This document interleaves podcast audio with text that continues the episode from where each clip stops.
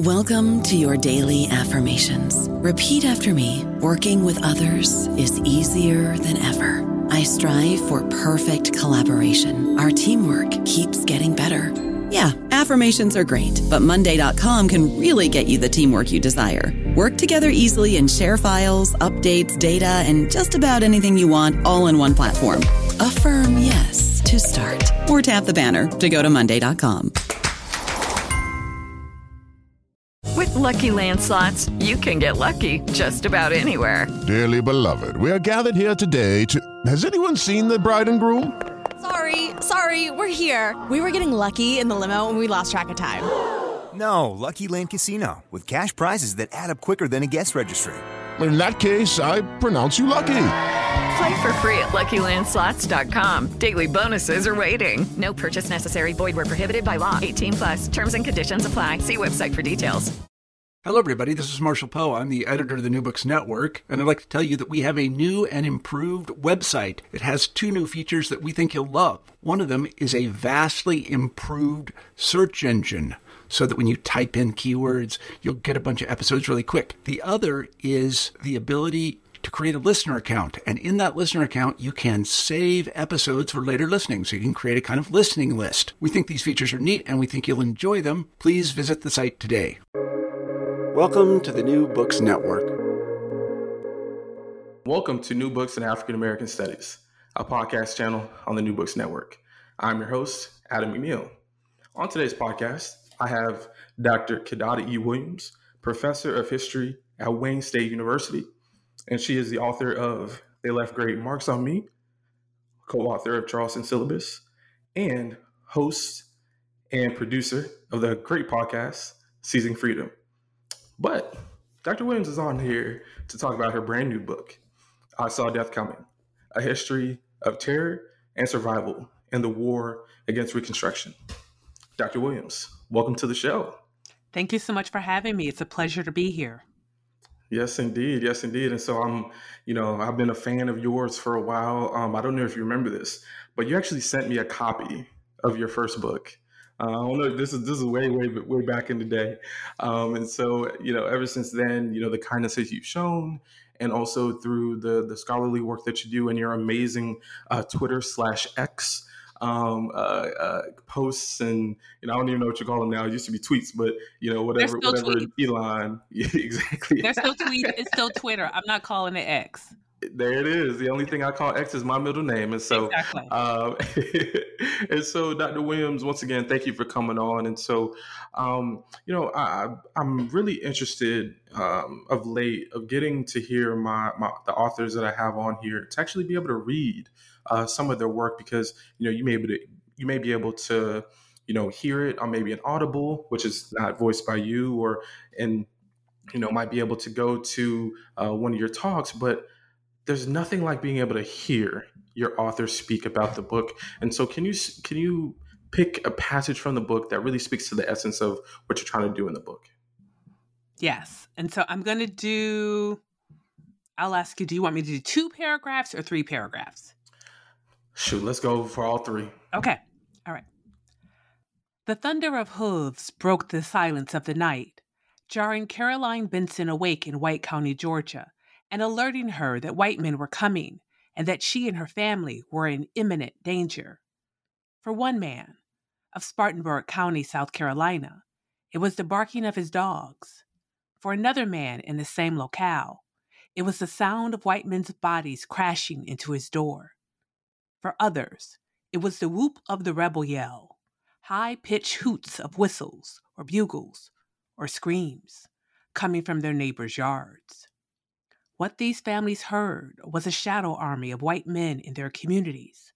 It sounded like death was coming.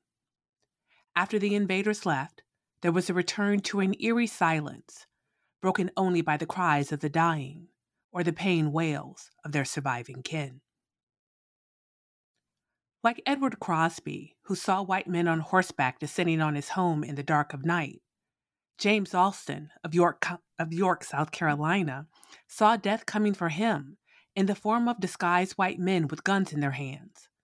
Another man saw a notice nailed to a post threatening to slit his throat if he crossed the bridge to visit his property in Tuskegee, Alabama. Still another looked outside and saw his yard in Chatham County, North Carolina, full of armed white men. A Florida's couple, a Florida couple's young children sat watching from the woods as white men whipped and assaulted their parents. A father also watched, in stunned silence, as a gang beat and repeatedly stabbed his son in Limestone, in Limestone County, Alabama. A wife watched too, as her husband lay dying on the family's cabin floor near Glen Springs, South Carolina. The things targeted people saw when they thought death was coming for them stuck with them for the rest of their lives. Southerners who dealt with or witnessed Southerners who dealt with or witnessed these white men conducting paramilitary strikes in the middle of the night called them night riders and midnight assassins. Targeted people also used the term Ku Klux as a shorthand for the Klan and other vigilante squads. When black families were awakened in the middle of the night, when death was in their yards or at their doorsteps, they understood the white men outside their homes were part of a larger enterprise intent on denying black people their freedom. These groups of men included enslavers, Confederate soldiers, and other whites who rejected a post-Civil War world in which black Americans could be free and coexist peacefully with whites under the auspices of the federal government. Goodness. See, I'm see once again, this takes me back to, to Seizing Freedom and, you know, hearing you narrate um, the experiences of, of seemingly many of the people that you're um, that you just spoke about here. And so um, why did you choose out of out of all of the two hundred, I think two hundred forty or fifty plus pages, why why this particular passage? Why does this speak to the essence of what you're trying to do in the in the book? So what I do in the book is try to center the story of Reconstruction, Reconstruction's expansion of freedom and democracy, and its overthrow through the stories of African Americans who endured the violence of Reconstruction being brought down. Um, and I thought this passage was a way to illuminate, to center those people uh, and to illuminate the kind of experience that they have um, that I think you can only get from those firsthand accounts. And that makes a lot of sense. And so, and, and also, you know, throughout the book, and I think reading your, reading I Saw Death Coming now, although I'm not in Florida now, I am a Floridian. And many of us are going to be down in, in Jacksonville in, um, I guess now less than a month's time. And um, we're recording this for, for the listeners listening soon and later, um, Wednesday, August thirtieth. And uh, for those who will know what just happened in Jacksonville, um, uh, unfortunately, another, another, another situation where three black people literally saw and uh, literally saw death coming. And, and and reading your book and, and also thinking about how a lot of the stories that you talk about are in that Northwestern section, right? The Lift Every Voice and Sing portion of the state of Florida, you know, and so, and so reading um, your book and then also hearing you here just, just really contextualizes what we just experienced, you know, as, as a, as a race and as a nation um, in this past week. Absolutely. And there are definitely through lines, you know, in terms of this violence, and the violence that we just saw in Jacksonville is an extension of um, the violence that I discuss in the book. It is also, it still comes from this larger freedom, black freedom denying enterprise um, of people who are invested with white supremacy. Absolutely. And so I'm, I'm, I'm also thinking about, um, you know, this is, you know, another another great publication that you've uh, given to us in, in the world. And so I'm also thinking, after writing and contributing to now multiple uh, book projects over your esteemed career, you know, shout out to the, the newly awarded, uh, a not associate, like it says on the book, but professor of history. So once again, shout out to you. Um, you know, why did I Saw Death Coming become your next monograph? Right. Um, I think that I Saw Death Coming is the book I wanted to write first. but didn't have the time, insight, or experience to write, right? Um, I think like many scholars writing about Black Reconstruction, I spent a lot of time in the Klan hearings. I knew there was a deeper story than the story that's reflected in the existing scholarship, particularly about like how much detail survivors provided about their families before and after the violence. And so what I knew I wanted to do was to use their accounts um, to tell a different story about Reconstruction. And I think to also challenge this popular narrative of Reconstruction supposedly failing. And and I think like that is really important as we, once again, harken back to what's been going on um, in, in my state of Florida and, you know, with everything going on with uh, A P African-American Studies and, and, and the war on uh, the contemporary war, because yeah. I was born in nineteen ninety-two. So right before I was born, Eric Foner was on Firing Line, you know, I think with, uh, was it uh, was it Liz Cheney or, or one of the Cheneys? Um, and so, you know, as I was going through my PhD early on, I wondered what's going to be, you know, what's going to be the quote unquote culture war of my era? Uh, I didn't have to worry much longer. So, you know, sixteen nineteen, and then, you know, the, it, it keeps on going. Um, and so, uh, so, so it, it is good to also think about, you know, the books that people write and whether or not, you know, you know, what, what's really behind this being the book now versus what you do later, which is a great segue for this next question. And so you publish your other book and article writing projects in mostly academic Um, publishing houses, whereas I Saw Death Coming differs from them because Bloomsbury, shout out to y'all, um, is a more public-facing publisher. So how did um, writing specifically for a public audience shift how you produced this particular book project as opposed to the other book and article projects from the past? Right, right. So I think that for me, it has like a, a, a it has a deeper story. So what I know is that the Guardians of Black Narrative, History, and Memory, um, those folks were committed to the work they produced being widely read and consumed, especially by Black people, right? They wrote for Black people, thinking about Black people, and a world that might be more just to them.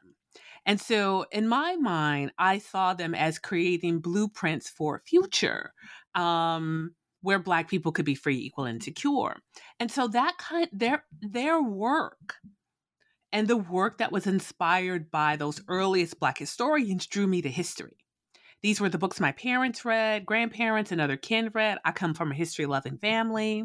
Um, and those works had informed their love of Black people and mine, right? And but I learned quickly in graduate school that I had to produce a particular kind of work, you know, to be accepted as a Black academic historian. And I think a lot of people I went to graduate school with and a lot of my colleagues, uh, even after I started um, being a professor, were kind of ambivalent about the significance of taking like the rigor of our work into a larger um, and sort of engaging what I call the history curious and history loving public. And so I didn't think I could write I Saw Death Coming and earn tenure and promotion. So I wrote They Left Great Marks on Me, a book I love. But after writing it, Adam, what I have to say is that I realized kind of how much I betrayed my history-loving family and people.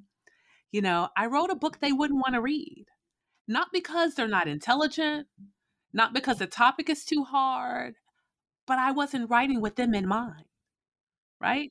You know, the book's got jargon, readability issues that I rationalize and other academics rationalize as kind of being necessary to be heard by our peers. And so I wrote the book I felt I needed to write. I still, I really truly love, I saw death, uh, I truly love, um, They Left Great Marks on Me. It taught me how to write books. It taught me Um, how to be a better historian, how to think about writing, et cetera. But in writing I Saw Death Coming, I, and especially writing it for Bloomsbury, I had to be more thoughtful as a storyteller. And I had to be, I had to, I had to sort of center the wider audience. There's this um, writer turned editor, Paula Hogg, and she says, academics write for themselves and it shows, right?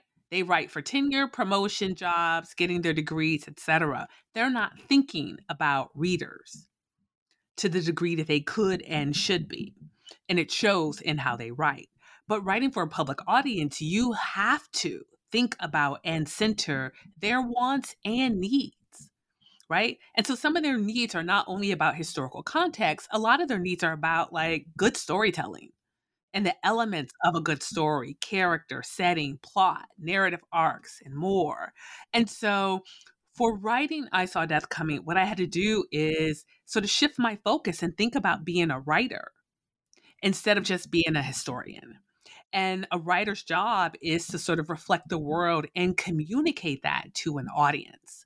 And so for me, I had to think about the audience, a much larger audience. And sometimes that audience is not necessarily my family, but thinking about what the audience needs, I can get that insight from my students and from my interactions with the public, the kinds of questions that they have, the lack of context, you know, that I may encounter that informs some questions, um, help me think about the things I needed to do to help them understand the story I was going to be telling. So that means like a longer introduction. That means showing people before they were attacked, you know, showing the run up, like all of the things they had done with their lives before they were attacked. And then also using that to help them, help readers understand what the violence did to them. So thinking about what the audience needed was one of the big sort of shifts in my mindset in terms of uh, writing this book. An academic audience, they only need so much, right? Um, because they're, you know, your peers, they know your archive, they know the historiography. You don't need to go down all of those paths with them. But for a larger audience, you do. Mm. And and this is going a little off script here, but it makes me also think about, you said you wanted to write this book, like you wanted this to be your first book, which then goes to a question about the the the standards of dissertations, which oftentimes are, you know, what you are the first drafts of your book, your first book anyway. So I guess my question for you then is, as someone who's reached the professor level, which is rarefied air for so many people, can, can you um, think out loud for us a bit about how maybe standards could change a little bit about the, the, maybe not the, I guess more of a question about style of writing in graduate school, which I feel like is the the first step of kind of overhauling uh, the, the the system. Right. So what I would say is that for graduate students who are interested in reaching a larger audience, they, I think for the most part, cannot rely on academic-only professors necessarily to give them what they want and need. What they can do is to find writing classes. There may be some creative writing programs in their uh, in their graduate um, in their graduate school uh, that they might be able to partake in, but they may also um, be able to take classes with writers. There are a lot of online writing forums where you can learn about plot, where you can learn about narrative arcs, et cetera. For me, like a great one during the pandemic was the Roots wo- was the Roots Words Wounds. I always get that wrong. Um, and they've they've changed a little bit. Roots, Wounds, Words. Um, I took like this great class on narrative arcs, right? That, you know, I didn't know what a narrative arc was until I took a class on a narrative arc. But now I see and think about the writing in a very different way. Um, and so thinking about yourself as a writer, thinking about yourself as someone who wants to write for a larger audience, you can take the initiative and to get that training, to get that experience. You may have to read some more books. You may have to take some free classes or some um, discounted classes um, to start thinking about how you communicate in a very different way. Now, what your what some professors are going to want to see, and some of them are still going to insist on seeing, is that very sort of standard academic argument. But what you can do as you hone your writing skills is to figure out a way to, or figure out like how to stitch that argument into a story. And there are more and more um, frameworks for doing that. There, there, there is an argument, and there are arguments in I Saw Death Coming, but they're wrapped in story form. And so as you go through the story, you can see elements of that argument coming together. But you get that through the focus on the craft of writing, not so much the focus on the uh, on history. I think that graduate students can, to the best of their ability, try to prod their programs to try to provide some of that training for them. And maybe it can come through the professional organizations, if not through, if not necessarily through their home departments. But the argument that I would make is that they do, they don't need permission to write this way. They might need training, and they, I think graduate students, you know, you may have to do certain things for the dissertation, but beyond, once you graduate, how you write your book is your business, right? Um, there are certain programs that will not T and P a scholar if they publish with a trade press. And you need to know who those programs are going in, right? Um, sometimes they'll make an exception for some people. Sometimes they won't for others, right? Um, and so, but you need to know that. But if you're going into a program that doesn't require you to publish with a trade, uh, tr- publish with a university press, then you've got some options, right? About how you do that. I think the other thing is to be in conversation with other historians, historians who are trying to reach a larger audience and trying to learn from them. Um, to get tips and insight from them. There, it's a completely different world, and all I can say is buckle up, right? Um, but the thing is that, but, but the thing is that you need you need information, and we've got some people who like hoarding opportunity and information, so they don't necessarily want to share some of the moves that they're making. They don't want to share that they're writing, that they're taking writing classes. But Adam, let me tell you, a whole bunch of folks were taking writing classes during the pandemic, right? They're not saying it, right? I'm saying it. I was taking writing classes. Um, I'm also in conversation, like I'm in a writing group, and I recommend a writing group. So you need your academic only writing group, and you need your, uh, the other group that I have that's much loved.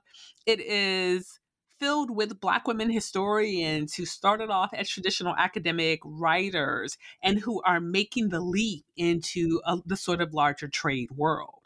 And so we are all actively learning, right? We're all taking classes, different kinds of classes on these things. Um, and we're testing things out in our writing. And the kind of group I have, we read everything from idea to your, you know, outline on an outline of a chapter on a napkin through reviewers' reports, right? And so we see that we see projects coming together, and we, re, you know, we read, like the whole point is to read drafts, right? And we share uh, some historiography. We've got, there's overlap in terms of our historiography.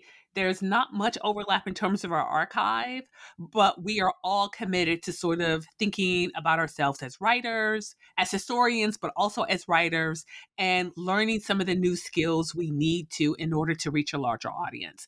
And what I can tell you, Adam, is that this is the most fulfilling, this is the most fulfilled I have felt as a historian.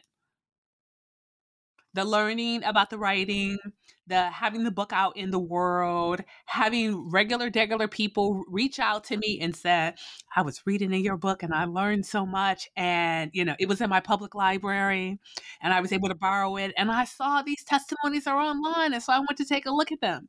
And so for me, thinking about the earliest Black historians and what they wanted and thought Black history should do, I feel like I am now finally paying some of those debts. Mm. I Does love that. Make that. Sense? Oh, it's as vivid as your writing. Okay. Um, and so, no, and, and I appreciate that too, because I remember someone probably a year or two ago, we'll say about a year and a half ago, said, Adam, you do know that people, even while writing their dissertations, We'll have we'll work with a developmental editor to be able to do it, because if you think about the arc of your career, at no other stage of your career will you produce something like this without someone on the inside as a developmental editor, an editor at it's whatever stage of the game. Right. So why not now? And so when when they told me that, I was like, for what real? The, you're like, what's what? a developmental editor? Like, and... like, what you, first of all, what is that? How much right. does it cost? And then second of all, or third of all, I'm like, wow, like that kind of information for a graduate student. Like, like what I'm hoping as our listeners closer to, you know, the end of August, and then those who are listening years, decades from now, are, whether you're a graduate student or not, that you feel a little bit of freedom. Yeah. Like that you're able to seize a bit of writing freedom here. Yeah. Because when I learned that, like, I was like, damn, I, I thought everybody just was not literally doing it by themselves, but effectively like not working with someone at that level of the process. And so that that was like, whoa. But and it also that, took some Adam, stigma is out because too. People are not talking about it. Right. right. So this is the opportunity hoarding and information hoarding uh, that mm-hmm. we have going on, you know, and a lot of it's by people who feel the need to be special, right? Who think that there's only room for one as opposed to room for the many. And so that's, you know, I think that says something about some things that are in the profession. Um, and so, yes, people people should be doing that and learning about it. I took a six-week developmental editing class because I wanted to know what went into it so I can improve my writing, I can improve the writing of my graduate students and the writing of people in my writing groups, and maybe even so I can do some, you know, not full-time, but maybe part-time developmental editing. Um, and so what I would say to any graduate students here is, and this is to your point about seizing some freedom, you're going to have to seize it because the academy isn't going to give you permission. Historians aren't going, professional historians, that sort of traditional, you know, the, the sort of traditional mainstream, you know, historians are not going to give you permission. But the important thing is that you don't need their permission to go out and get the training that will make you um, produce work that is fulfilling and impactful. And so, you know, part of it may be writing some grants so you can get some money to pay a developmental editor. Um, it may be, you know, trying to figure out like ways to um, get some programming on campus Um, to sort of help you all do that work. Although, like, on the one hand, some of it can be helpful, but I think more long-term developmental editing um, or more one-on-one is actually much more helpful. And so, you know, think about those strategies. I think the best work is done in community. And so sometimes it takes graduate students to create that village and to rally, but also recognize that there are people who, from their own insecurities and their own investment in opportunity hoarding, may do what they can to try to deny you that. And so I would say, don't, don't wait for them. Go out and get that opportunity, go out and get those opportunities and go out and get that training and share what you're doing, share your resources with other people. Amen to that. Amen to that. And so, you know, we've been saying, you know, seizing our, you know, writing freedom, seizing our writing freedom. So let's, so let's go to seizing freedom real quick. So, you know, as, as folks uh, probably know by now, you are the podcast host, writer, and producer of uh, Seizing Freedom, a great podcast that we'll uh, share in, in the notes for the episode. Um, because let me tell y'all, from episode one, And and actually, I should say this. I should say actually thank you, because I have I wrote a chapter in a uh, New Jersey textbook that's coming out uh, down the line. And the story of the, I forget his name, it was a brother who fled from the Chesapeake Bay, Virginia, down to Fort Monroe. He had that famous quote. George Washington Fields, or was it um, Harry Jarvis? Harry Jarvis. I think it was Jarvis. Uh, yeah. I think I think it was uh, Jarvis Jervis. I think it was him, where he says, uh, talking about the Civil War is not about. It'll be a black man's war before it's through. Yep, yep, that one. Because actually, um, I, I, I, it was through Seizing Freedom that I got that story. Then I was able, then I was able to find his actual, like where that actual quote um, comes from, um, and I realized I'm like, oh snap! I had it the whole time because I have the uh, was it the slave testimonies from uh, John Blasingame, R I P. And so, once again, like I could talk all day about, we could actually have a specific episode dedicated to, to Seizing Freedom. That might have to happen. Uh, but to, to the question at hand, how did, because we're talking about storytelling, because at the end of the day, whether a book or podcast or whatever, it's all about storytelling.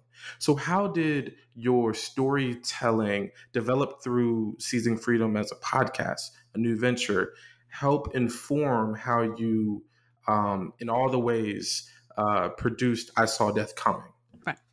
That's a great question. Um, so working on Seizing Freedom, I had the honor of working with master storytellers, Ronald Young Junior, Joshua Moore, Kelly Hardcastle Jones, these just simply amazing storytellers.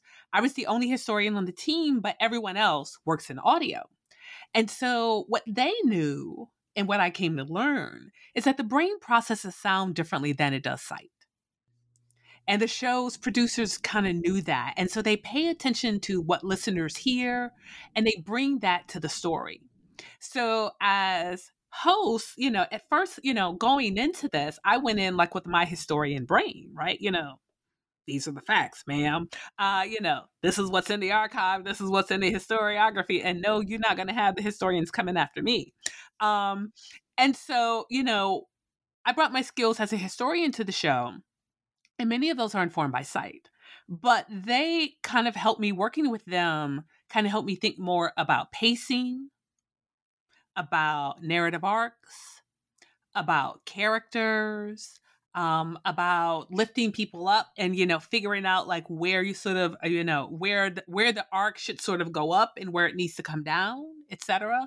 Um, And to sort of think about the story, what listeners are hearing. And you've also got things like sound design. So as a historian, like I can't write sound design, but I can be attentive to, as I think, um, or as I hope um, readers and listeners to the show understand from the excerpt that I read, about the importance of bringing the all of the senses to a story written about the past. And so that's why I start with, you know, Caroline Benson hearing, right? Like what they hear and then what people see.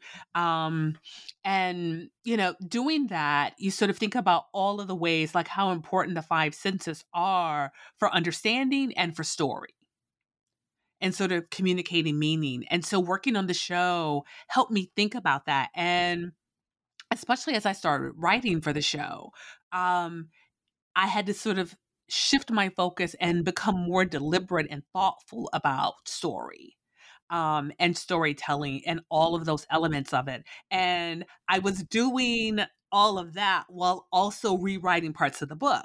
And so for I Saw Death Coming, you know, part of what happens is that once you get, once the book kind of snaps into place, right? Where, you know, when you're writing a book, you often have to get that, the crappiest of drafts out of the way to understand what it is you're trying to do. But at some point after that crappy draft is done, as you continue writing, the book snaps into focus and you're like, now I know what I'm doing. But after you do that, you're going to re, or I rewrite the book from start to finish, actually several times, like several times. And so while I was writing Seizing Freedom and hosting the show, Um, I was also sort of drawing some of those lessons about writing and storytelling and pulling them into I Saw Death Coming in some of those rewrites. You know, I would get off the recording, uh, come out of my closet from recording, and I'd go to the computer, go to a different computer, and I would rewrite sections, right? And it's sort of like thinking about the sound of the show um, and how my book how my book uh, would not only be read, but also thinking about knowing that there would be an audiobook. And this was also a time when I started listening to audiobooks too, and listening to the good narrators and the bad ones. That's another conversation. Okay. Um, and so I started thinking about like how my book would sound when read, right? And so there are, you know, then you start to rewrite sections and say, you know, I think this can be, I think, I think I need it. I think I need to hit this again. I think I need to revisit this. And one of the things I also started doing while revising the book um, is I started, someone on Twitter made this great suggestion about letting Microsoft Word read it to you. And so letting Microsoft read the entire manuscript to me, I was able to hear the book in a very different way. Um, and I was, again, doing this all while sort of working on the show during the pandemic. And so everything just happened to come together in a way that I think made me a better storyteller and a better writer. Excuse me, a better storyteller and a better writer. And and it's so interesting hearing you say that you wrote the book over multiple times. And and and I think for me that's interesting just because when you when you see a book, you know, when I see the the advanced reader copy, and you just do not know. Like you see, you see, you read the book, you read the acknowledgments, you read, you know, the footnotes and, and the notes and such. But you truly do not know the full process until you get to hear them debrief a little more on a podcast like this and others. Um, because I, I listened to your episode on um, drafting the past, um, and, and it was, it was great. Like it actually helped me. Um, I listened to it a few times when I was driving between Williamsburg and Richmond, um, and so. Um, it, it was helpful. And it's actually why usually I ask more questions about the writing process. But I was like, look, Kate took care of that. She, she, y- y'all go, go, go listen to Kate Carpenter. That's, that's, that's the homie. So, uh, because typically my, the listeners know I'm usually very, very process oriented before we even touch more of the content level stuff. Uh, but thankfully our, our good friend, uh, uh, Kate Carpenter took care of that. Um, And so speaking of content specific, um, I want to get into that a little more. So we had you start the the show off by reading an excerpt of, of I believe, uh, three paragraphs. And so it makes me think, whose story in I Saw Death Coming sticks with you the most and why? Well, I would say there are too many to count, but if I had to choose one, I would choose the story of Abram Colby. And Abram Colby was a Black man, father, came out of slavery, became, was elected into office in Georgia, Georgia legislature. See, I've got, I got so many, I got so many people I need to account for. Um, yep, yep. And so, you know, I had seen his story in a lot of accounts, a lot of history, a lot of historians' work on Reconstruction. And a lot of times the historians are using his account to talk specifically about a lawmaker who's driven out of office. And as I read his account, what stood out to me was the fact that his daughter died as a result of the raid, um, when the men came to get him. And what he talks about, he uses this language that they broke something inside of me. And it wasn't anything, it wasn't like a physical bone. It was what they did to my baby girl, right? When they came for me. He said in his testimony, that is the thing that grieves me most of all. And for historians reading these accounts, what they have tended to do is to focus solely on the political violence, right? The driving, the sort of denying Black men the right to vote and trying to drive elected men out of office. And that's a part of the story. But all of those men, men like Abram Colby, what they all essentially said, especially those who were directly attacked, is that losing the vote or maybe being thrown out of office was the least of what they did to me, right? And what's very clear to Abram Colby is that his daughter dying as a result of a raid mattered more to him than losing his uh, elected office, right? Or being driven out of office. And I feel like that's a point that historians have missed in reading, uh, in their interpretation of the sources. It's not to say that they're callously indifferent to that suffering. It's that I think some of them have like a kind of psychic reaction to A, Black people in pain, articulating pain, B, a pain that they can't fully recognize if it's not physical, and C, when it's at the hands of white people. And so I think there's kind of like a psychic, I cannot deal with this. I refuse to deal with this. Um, and I am the kind of historian who will not turn away from that, who will not turn my head, who will who will um, refuse to accurately witness and faithfully witness a man detailing how devastating his daughter's killing for him, uh, his daughter's killing was for him. And so I think that's a big thing with the book, including in terms of reaction. You know, for there, there are, you know, a number of reviewers, particularly white reviewers, who are kind of like, it's agonizing. And it's just sort of like, it's only agonizing because there's been so much denial up until this point, right? There's been a refusal. And I, I, you know, I wouldn't let readers off the hook. And I, you know, my editor and I, we had had a conversation. I was like, there should be images. We should put some of the visual culture from the time. And my editor said, no, the images give readers an escape. It lets them turn their head in a way that I don't think we should give them. And so that's part of the reason why there are no images in the book. He's like, I want them to, I want, I want them to sit, except for there's a map, and that's the only thing. Right? Uh, that's the only visual in the book. Um, because we, you know, he does, you know, and, and I think I was subconsciously trying to give readers an out, but my editor is like, we're not giving them an out. That is, it is give them an opportunity to turn their head, and we're not going to give that to them. I don't know about you, but I'm very busy and I don't have a lot of time to cook. That's why I subscribe to Factor. Eating better is easy with Factor's delicious, ready-to-eat meals. Every fresh, never frozen meal is chef-crafted, dietitian approved, and ready to go in just two minutes. You'll have over thirty-five different options to choose from every week, including Calorie Smart, Protein Plus, and Keto. These are two-minute meals. Factor meals are ready to eat and heat, so there's no prepping, cooking, or cleanup needed. They're flexible for your schedule. Get as much or as little as you need by choosing your meals every week. Factor is the perfect solution if you're looking for fast, premium options with no cooking required. Sign up and save. We've done the math, and this is important. Factor is less expensive than takeout, and every meal is dietitian approved to be nutritious and delicious. Head to factor meals dot com slash N B N fifty and use code N B N fifty to get fifty percent off. That's code N B N fifty at factor meals dot com slash N B N fifty to get fifty percent off.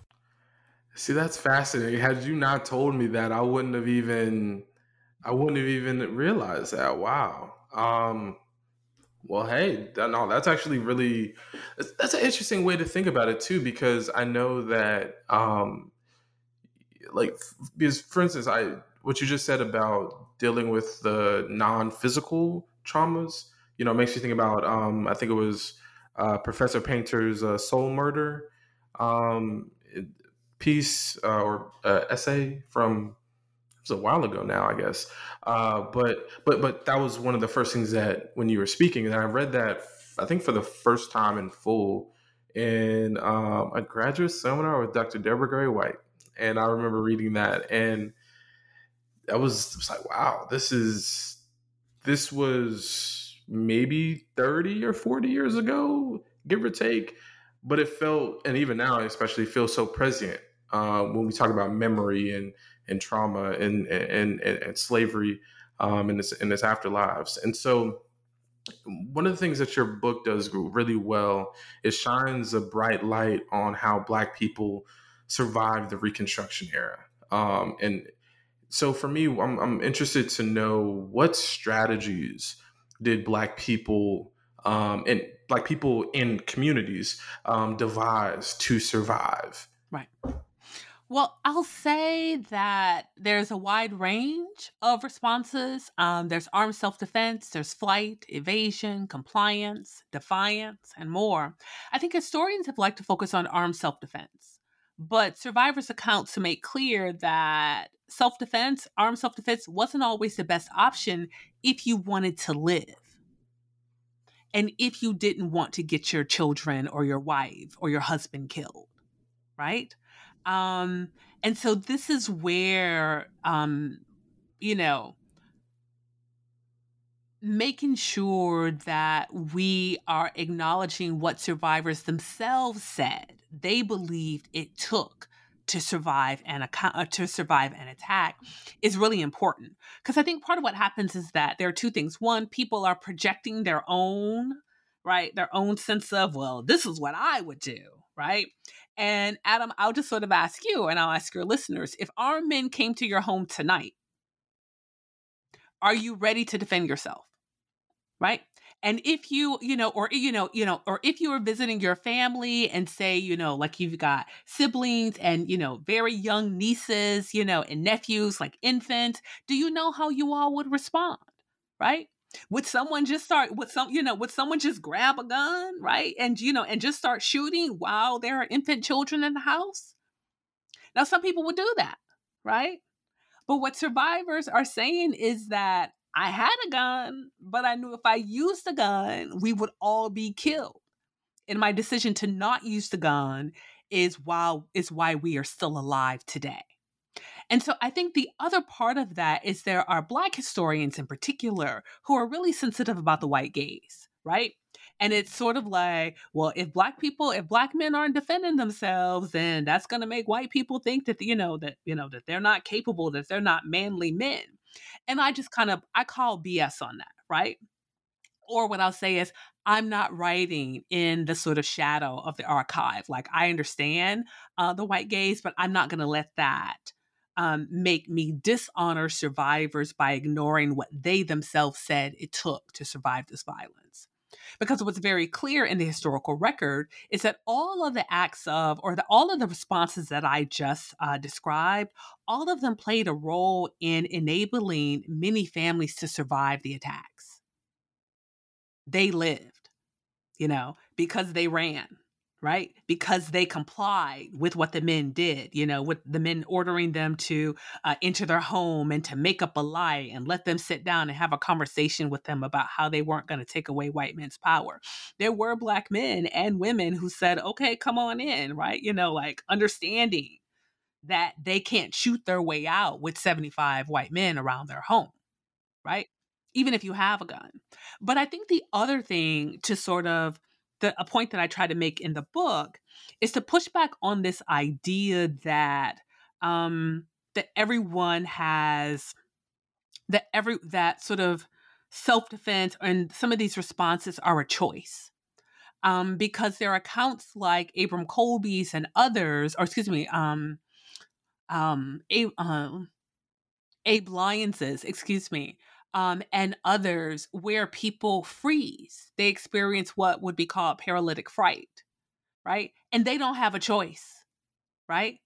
And there's a tendency of historians, um, problematic historians, often male historians, who are like, well, if they didn't fight back, they were cowards. And I think that a man who is in the grip of paralytic fright, who cannot control his body, who cannot, whose brain has shut down in the middle of an attack, cannot. Self-defense isn't a choice for him. He has no control over his facilities. And so there is this sort of tendency for the, uh, the sort of, the sort of agency crowd um, is to act as though agency is static. And what the survivors' testimonies show is that it's not. It goes back and forth like it's on a pivot, right? So there are times during a single attack where people experience moments where they can sort of assert their agency, and there are times when they literally cannot. And there are still times when they can, but they think part of exercising my agency is trying to make sure we all get out of this alive. And it makes me think, so to pivot real quick, where do you fall? Just this, you know, I, I saw Death Coming aside and just the broader perspective of you as a historian here, where do you fall on the agency question in Black life, especially in the nineteenth and like this antebellum, postbellum era? I think people have it until they don't. Again, so you know, mm-hmm. so you know, so my thing is that it's not static. Uh, it doesn't exist in a vacuum, um, and I think I feel that that is made clear when you have survivors' accounts. So what is your take on that? Because, you know, so, so like I said, like I do, rec- you know, yes, recognize agency, but also recognize that it has its limits and that it is not one thing, even during a single attack. So I think part of it is that there's a tendency to have this kind of flat-footed uh, conversation about agency. And I also think that this is another example where people are more focused on the white gaze, right? And the sort of, um, you know, what Nell Painter said at the Future of the American Past conference at the opening of, um, I feel it was the opening for the Blacksonian, where she talked about the shadow over the mm-hmm. archive, and that oh, shadow, yeah, yeah, yeah, and that yeah. you know that shadow being sort of like, what are white people going to think uh, about you know about the history that I'm writing about, and how that shapes, you know, how that informs some of the moves that historians of African Americans are making, um, and so that's why I think this sort of agency conversation or the agency debate and argument is a lot more complicated than people want to acknowledge. Yeah. And I also think it's generational, because I th- also think for a like like I think about some, you know, folks of Doctor Painter, Doctor White, and, you know, uh, Doctor Clark Hine, and, and these historians from that era had different, they're responding to a different world than somebody like Benjamin Quarles and John Hope Franklin and Carter G. Woodson and, and folks of that era. Whereas, you know, for me, when I'm starting graduate school in twenty fifteen in, in my master's program, and then starting a PhD in twenty eighteen, that's a very, like, literally the kind of the the norms, I would say, in, I, I would say the norms in this time frame are different. Um, and, and so for me, I, I think about that in the sense, because I know, uh, was it uh, Johnson's article on agency came out, I think, around what, the early two thousands, I think. And so, so yeah, I, I, I do wonder, like, the the kind of questions that people ask and the kind of gaze that they think about also in part comes from money. I also think too, because I I still remember a professor one time suggesting a topic to me because it would be easier to get, you know, to, to, to not only finish, but also get a book contract at the end of, you know, your time frame, which, hey, girl, you know, I, I, I, I get it. I right? get it. But I get I think, it. But, you know, but I think that speaks to the point that it's not just generational. It's also about their own individual politics, right? And, you know, their own, you know, their own kind of mindset uh, when it comes to this, because trust, there were and are some people who would take that topic and gobble it right up, right? Um, because that's, and that's not generational. There are people who, you know, and I would say the same thing in terms of even like the questions and answers. Um, it's not just generational, because even some of my peers um, ha- you know, are really invested in what I think are outdated ideas, but that's my business, right? Um, But I also think that, you know, I'm I'm working on this piece that I need to, like, be disciplined and finish writing on um, the sort of denial I've encountered by historians in particular, and resistance to me telling this story.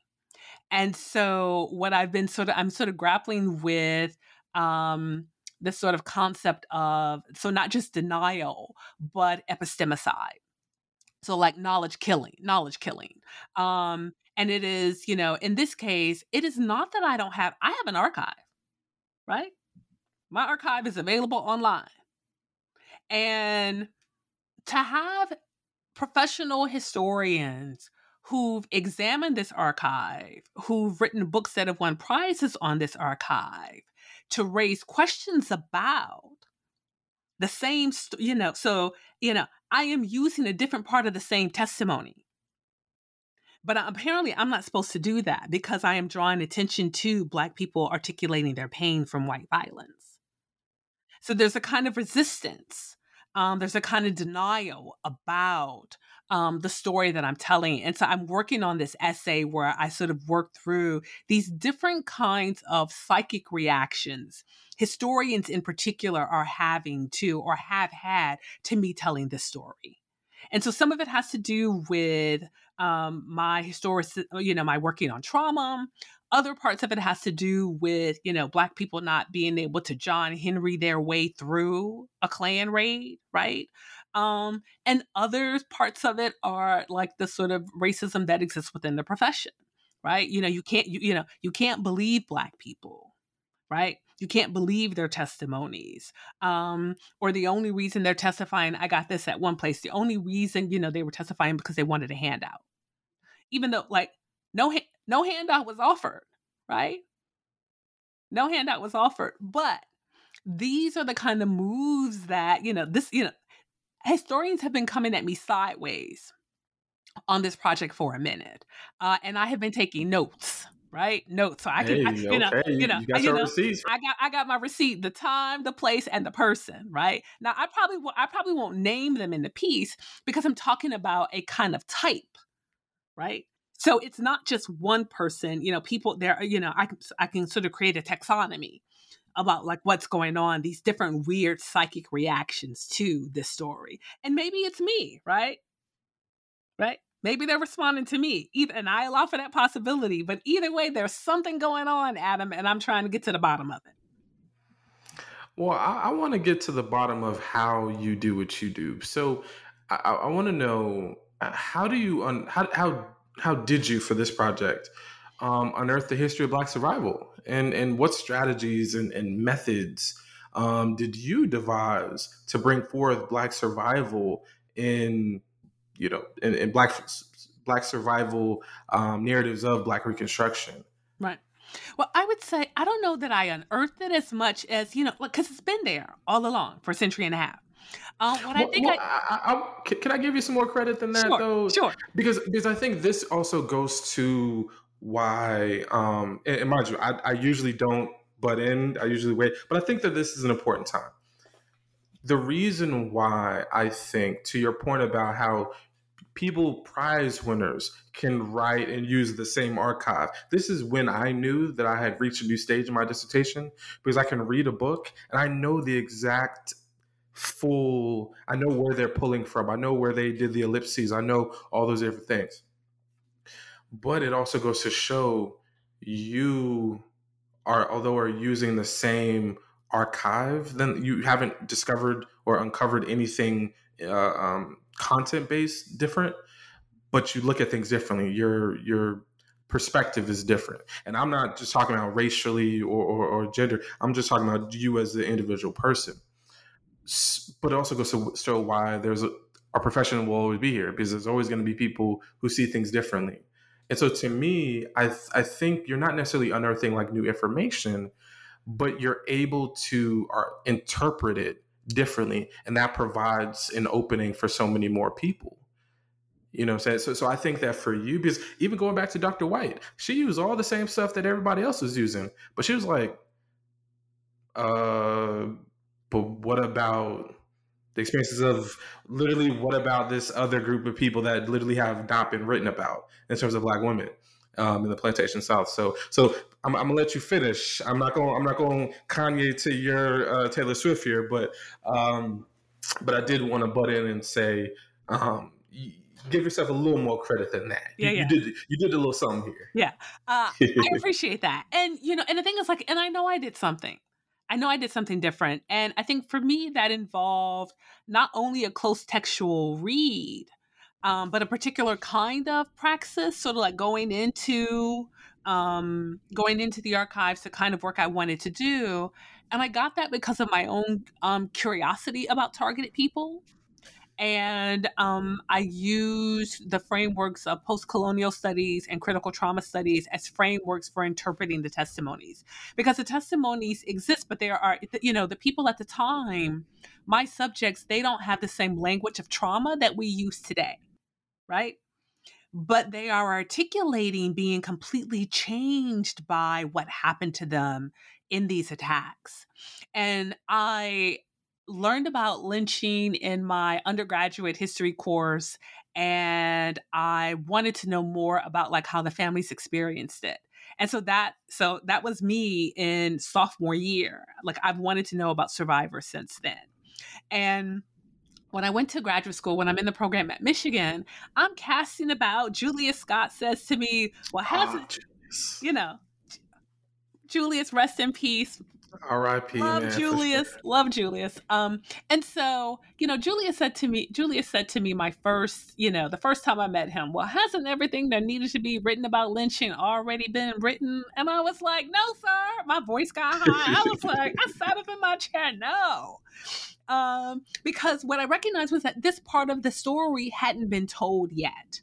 Um, and even throughout all of the time I was in graduate school, it wasn't being told. And so I'm looking in the scholarship on lynching and racial violence in the U S and, you know, and I'm not finding it. And so I go to Elsa Barkley Brown and I was like, Elsa, this is what I want to write about, but it's not here. And she just laughed. She's like, 'cause you're looking in the wrong place.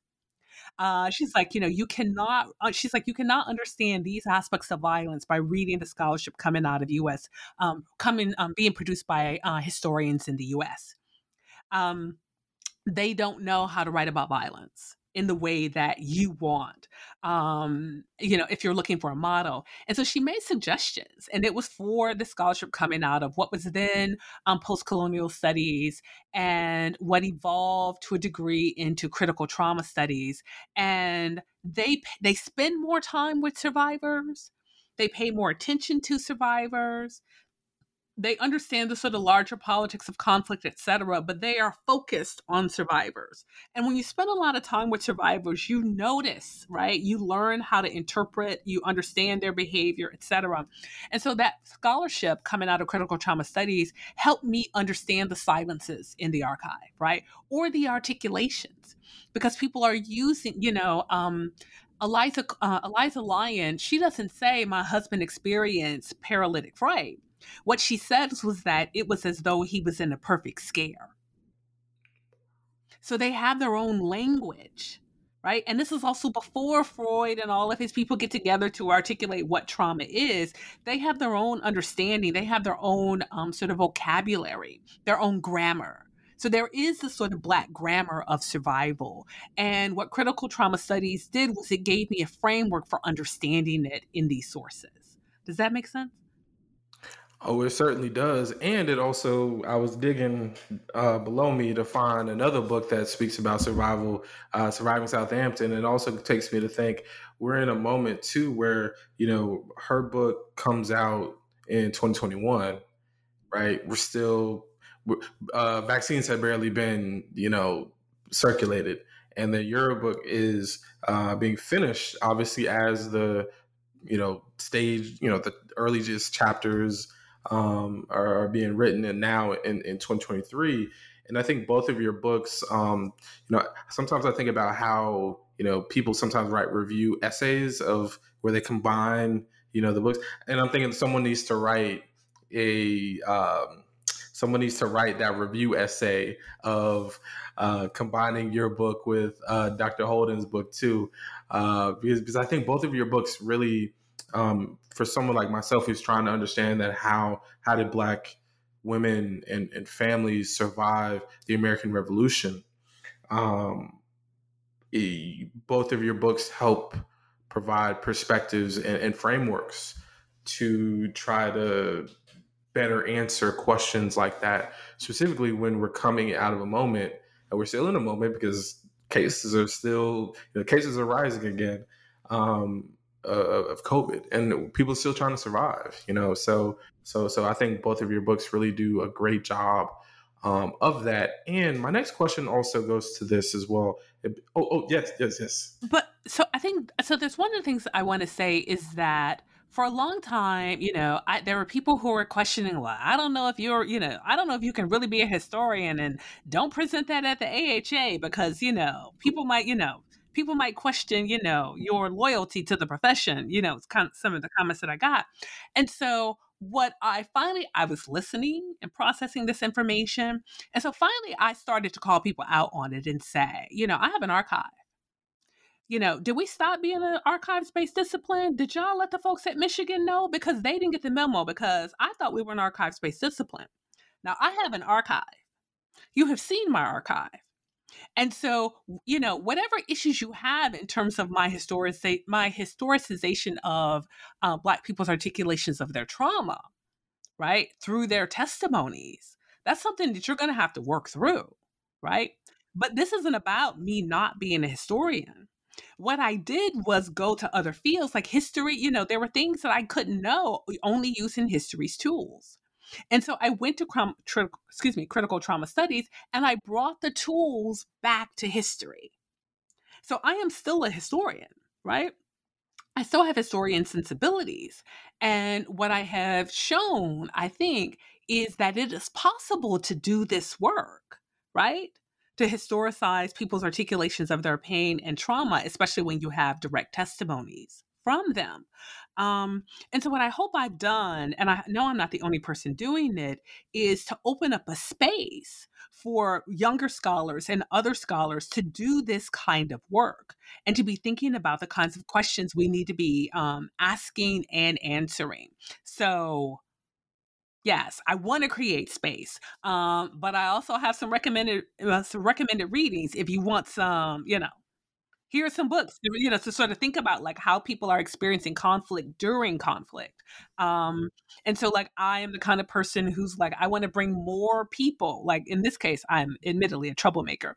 Um, I want to bring more people into this work so we can make sure that we're doing it right. Right? So the more eyes, the more ears you have, the more people who are reading some of the scholarship in critical trauma studies and thinking about how we apply this to the archive. And even recognizing the limits, there's some things we cannot do, but we need to have those conversations, and we can only do this work in community. Mm-hmm. No, and, and that's really, really helpful. And I will take any and all, you know, recommendations uh, for sure. Um, and, and and your work also helped me to think about stuff, and it also took me back over a decade uh, because I remember I took a class. Um, I studied abroad in, in England, um, in London in twenty twelve. And I took a class um, on, uh, I believe it was on genocide.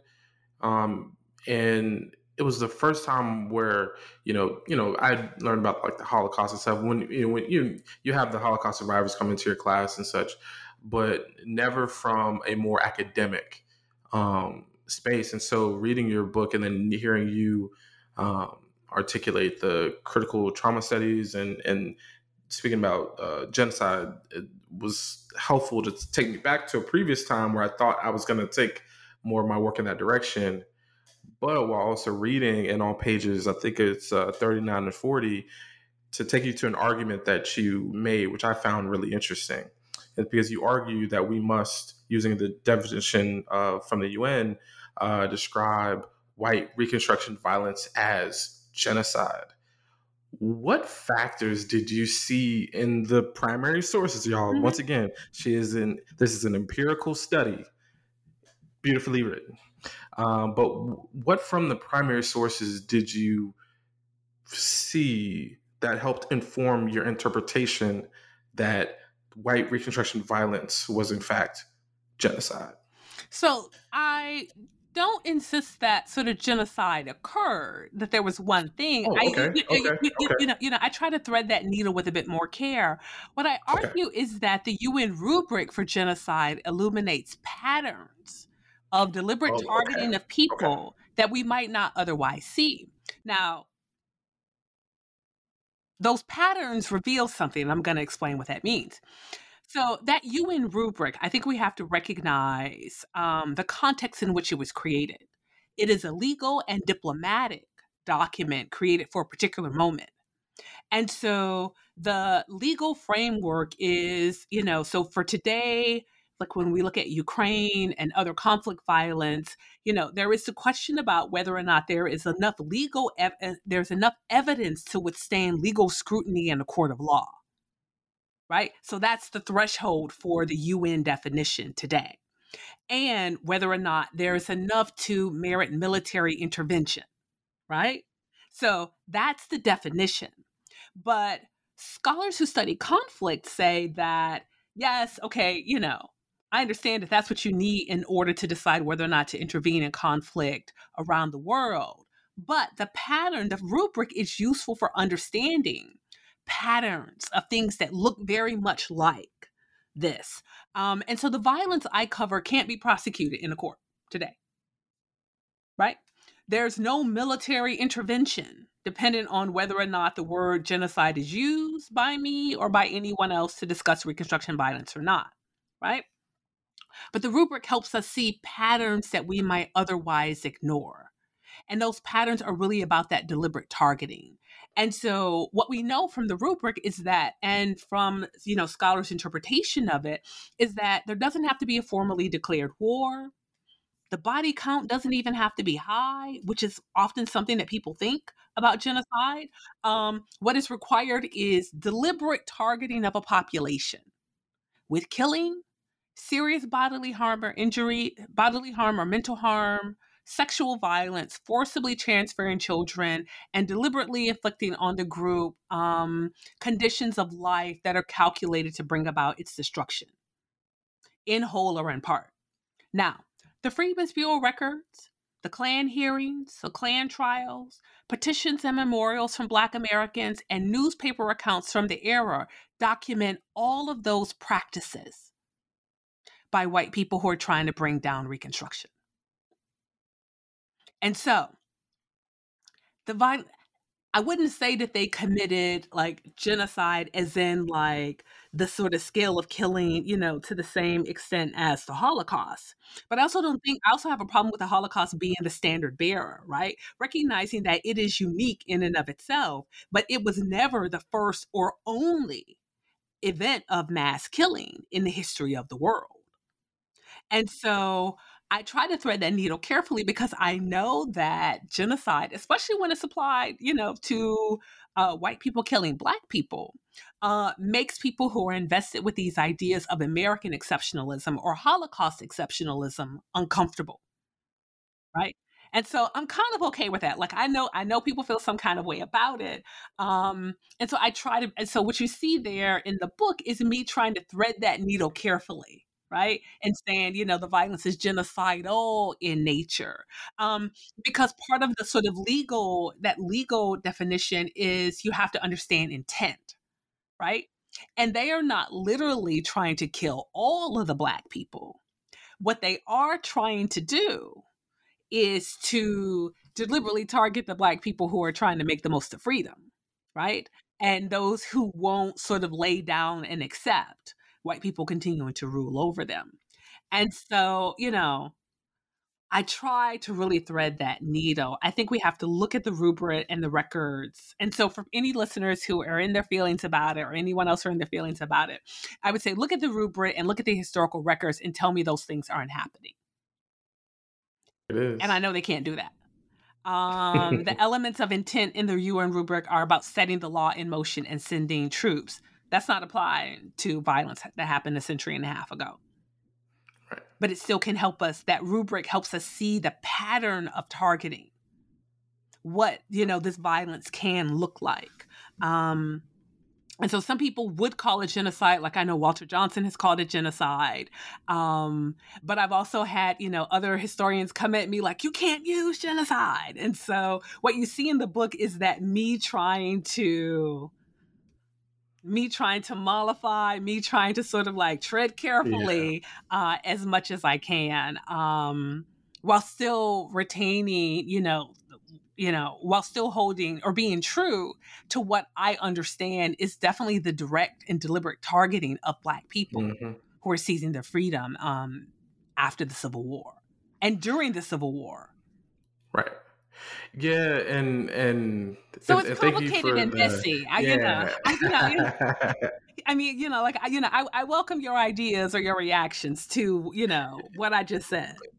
Yeah, yeah, no. For me, first, I, I appreciate the um, uh, I appreciate the intervention, and I also appreciate you uh, letting us know kind of like where you sit on it. Because like I said, my interpretation of your writing of it was that, and, and I thought about it, it's funny you did this. I thought about this in even articulating and creating the question. I was like, should I say genocidal? Because genocide is like, there, there's a, it's final. Like it's, you know, th- there's nothing that comes after that. There's a period. Um, and so even just like I said, with the question I was like, eh, do I really want to? I was like, well, I think that's what she said, and uh, this is uh, let's bring it to the fore. Um, uh, but no, I think no matter if you call it genocide or genocidal, at the end of the day, what else do you call what three to four thousand people that we know of, that we know of, killed, and and I think I, I had a I think it was Doctor Glenf who said this, where people flirt with the numbers game, similar like the slave trade of like the Philip Curtin and such, but like with the Civil War, where it's like, okay, it's a six, it's a seven, is it a million? It's impossible to know. It's it's truly an unknowable number. We can give rough estimates, but it's I think the best way to think about it is nine eleven. For, for something more contemporary, we have the people who died, who were killed on the day. On the day, and then the people who died as a result right. of, yes. Exactly. Yes. Right? And so the, there's that famous, or infamous uh, photo uh, taken of the Black woman um, coming out of one of the towers covered. She does not die on that day, but she dies, I think, not that long ago, but effectively the life that she lived after was just consumed with just the trauma of the event, but then also the internal respiratory issues yes. that she faced. Yes. And, and so, you know, and you know, like, so, so I like Robert Smalls's, you know, and I know people, you know, Robert Smalls says like, you know, in the eighteen nineties, mid eighteen nineties, he said that there are, have been fifty-four thousand Black people killed since Reconstruction or since the Civil War is what he said. And so we don't know what his, we don't know what numbers he's reading, right? But when you think about all of the violence, when you think about the afterlife of that violence, when you think about um, people who are displaced for the violence, when you look, you think, when you add up the reports in newspapers here, and when you look at, you can imagine some of the records that as a former uh, lawmaker that he may have had access to. When you look at the memorials coming from the colored men's conventions, when you look at all of those records, you can see how those numbers could add up, right? And so, but I agree, you know, with the, I agree with the fact that we have to be mindful of playing the numbers game. Um, especially because, like with the rubric, doesn't have to be a high body count. All you need is the direct targeting. And for some people with their investments in anti-Blackness, there's never going to be a number that's high enough, right? For them to accept that white people deliberately targeted Black people for killing. Free Black people, right? Free Black people. And that's the point that I make, you know, in the classroom and I make in the book. You know, they're not killing Black people willy-nilly during slavery. They are killing Black people, but they're not killing them to the same degree as they're killing Black people after, during the Civil War and afterwards. And what we see about the killing during the Civil War, it, they are killing people who are self-emancipating during the war. Those are the people who are killed directly during the war. They're dragged back to farms and plantations, and sometimes they're not even trying to drag them back. They are killing them on the spot. And so when we think about the numbers game, we have to think about, you know, when we think about who's playing this numbers game, what we get out of it, and the problems that are inherent to it. Um, I think I hope that that brings us to better conversations, more ethical, I think, conversations about what's going on here. Very true. And and the per- and the, the the person who did it as best as anybody um, earlier this week, we were talking about him because he passed away on on the day before the March on Washington. That's W. E. B. Du Bois.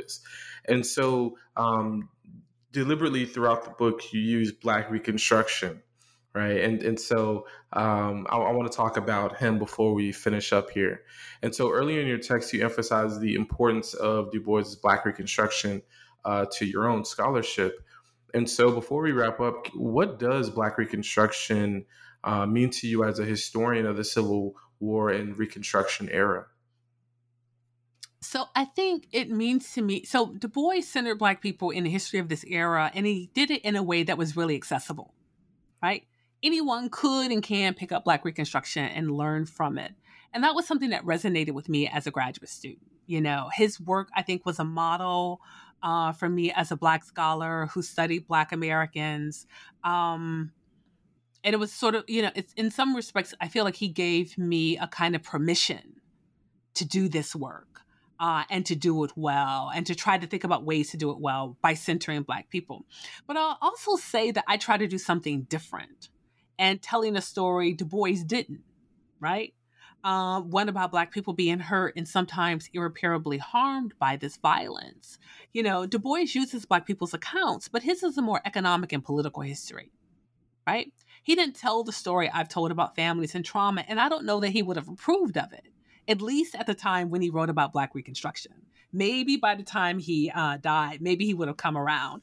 Um, but I don't know that. What I do know is that Du Bois was an inspiration in another way in terms of uh, serving as a model for calling things by their names, uh, particularly by calling in and calling out um, people who don't faithfully witness the archives. And so that's something that I think resonated and resonates with me in terms of the work. And that, and that's and that's really helpful to really think about, you know, the greatness of Black Reconstruction, but to your point, it is more of a military and, and political as opposed to a social history, um, which your work is, is definitely more um, ensconced in. Um, and, and to your point, it also makes me think about, first of all, I, I, I was just at uh, in the bookstore at Penn, and I just looked at Black Reconstruction thinking like, my gosh, man, it's huge. This thing is huge, man. And and first of all, I also think about like... And it can be kind like of I've, dry, right? It can be kind of dry where you're yeah, like... Yeah, I ain't gonna lie. Like, my eyes sometimes, like, I, sometimes it, my eyes did kind of gloss over and I was like, oh, snap, I need to read that over again. Because I think I just kind of like, like my, felt like I, I was reading and my I fell asleep, you know? My eyes are still open, but that, that gloss was real. Um But but it is think it is good to think about where we um, when and where we enter the, the story of Black Reconstruction and and also thinking about the, the the people and also to think about what he could have done if he would have had access to the records that later historians were able to use. Because I think one of the interesting most interesting stories I, I remember reading and or hearing about the book is also just think of like the time frame that he's writing. What can he gain access to in um, the, the I guess, the twenties and the thirties? And if I'm not mistaken, didn't he try to give like a, it was like a history conference or something that he tried to uh, deliver a paper that effectively kind of builds on uh, some of the arguments. And so just, and, and this is him trying to do this to people in the history profession.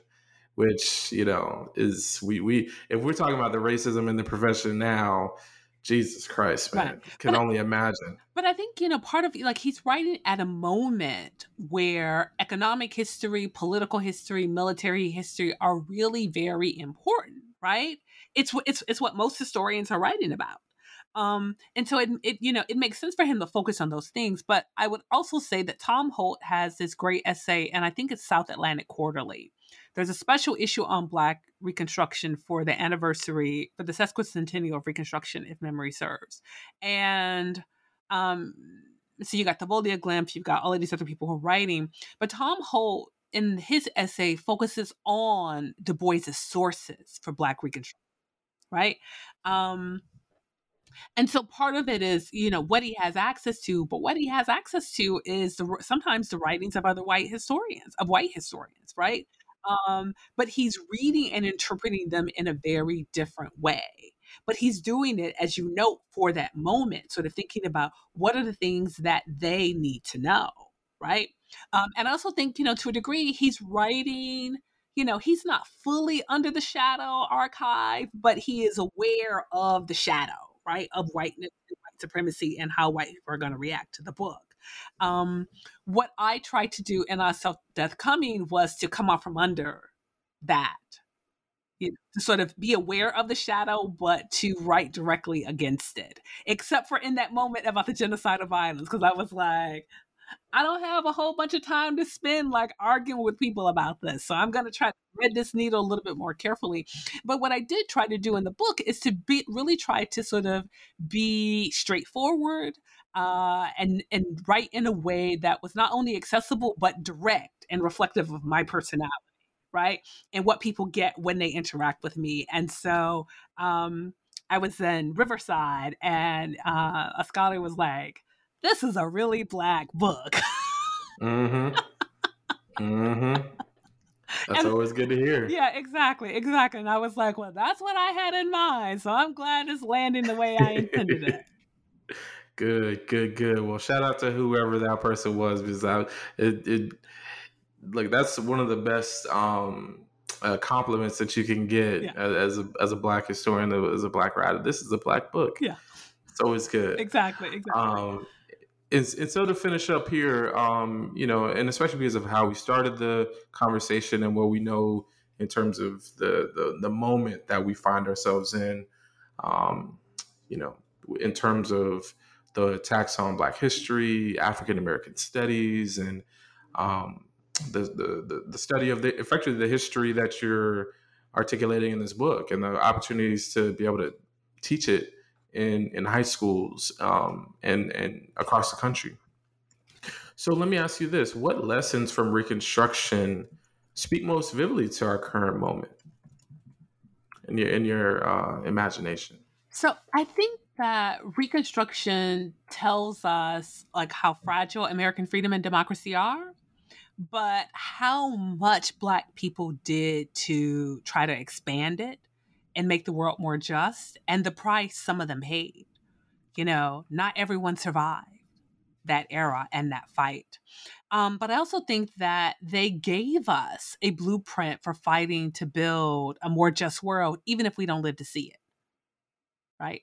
Um, and I think there's also in there a lesson for historians, right? To step up and forward, to maybe spend less time arguing with each other, and thinking about ways to sort of communicate this history to the larger public and to produce this history with the larger public in mind. Because some of the things that are happening in this moment, hap- you know, it's not to blame historians for what's happening in this moment, but I think that historians stepping up um, to sort of be out there and helping educate people and push back um, is one of the ways that we can stop this history from being erased and stop this history from being distorted in a way that that endangers our lives. And hey, you did it. You your your book provides us, to me, especially as someone who's who's from Florida, who is reading about Saint John's, Fernandina, Jacksonville, Clay County, Jackson County, Mariana. Yes, exactly. Like Monticello, not Monticello. Yeah. and, and so, so yeah, because they they will, yeah, they they'll get you, they'll get you. Um, but reading about these places that I know, and first of all, realizing like, wow, like I need I need to send this to my mom because she's also like very much interested in Florida history and um, stories of Black people in the in the time frame, but also thinking about why. In this moment, thinking about the the trials, the the Klan trials, uh, and the t- that that Black folks uh, gave testimony, you know, and, and it just makes me think about the importance of, of of Black people. You know, sometimes people say, "I speak for," we don't really need to do that. Right. In in this case, we have all we need. Yeah. For, for, for us to be able to not give voice, but to let their voices shine right, through to how lift them up. We narrate. Right. Exactly. To lift, lift them up. Lift their voices and let them sing. Yes. Right. Exactly. Shout out to the Johnson brothers. Yes. And so I just want to say thank you for this opportunity to chat. We've been we've been trying to get this on the thing. We both been so I'm happy we could get it done now. And, yeah, yeah. and before the semester starts. And so y'all, if you've gotten to this point, almost an hour and thirty minutes in, and you don't know who you're talking to. You're listening to none other than Wayne State University's newest professor of history, Doctor Kidada E. Williams, who is the author of this amazing book, I Saw Death Coming, A History of Terror and Survival in the War Against Reconstruction, published by Bloomsbury in two thousand twenty-three. And y'all, I'm your host of New Books in African American Studies, a podcast on the New Books Network. Please rate us and review us wherever you get your podcasts, and show us some love on this episode as well, because this is definitely um, one of one of my one of my favorite episodes, um, and hopefully it will be for you as well. And so until next time, you folks, I'm your host, and once again, Adam McNeil of New Books in African American Studies. Over and out.